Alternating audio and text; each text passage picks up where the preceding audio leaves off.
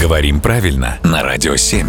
Володя, доброе утро. Доброе утро. Смотрим на календарь. Год 2020. Объясни мне, почему в 2020 мы говорим «на дворе». У тебя есть свой личный двор, крестьяне и, и вот это вот все? Нет, э, продал в 1861. На самом деле на дворе такое, да, устойчивое выражение. А Мы так говорим о том, что, в общем, происходит в нашей жизни. Оно всюду как бы. Да, всюду. Да. Вот, вот сейчас в нашей жизни. Там на дворе зима, то есть холодно у нас в городе. На дворе 2020 год, мы в нем живем.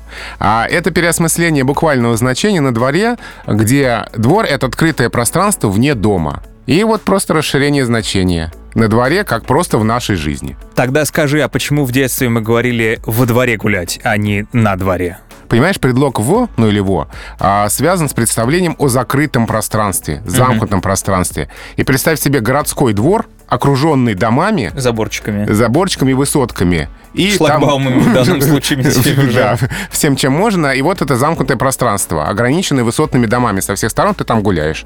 А теперь представь себе двор, не знаю, там, крестьянской избы. Такое достаточно открытое пространство, Там большое. потеряться можно. Да, поэтому там предлог «на». На. Да. Понял тебя. Спасибо большое, Володя.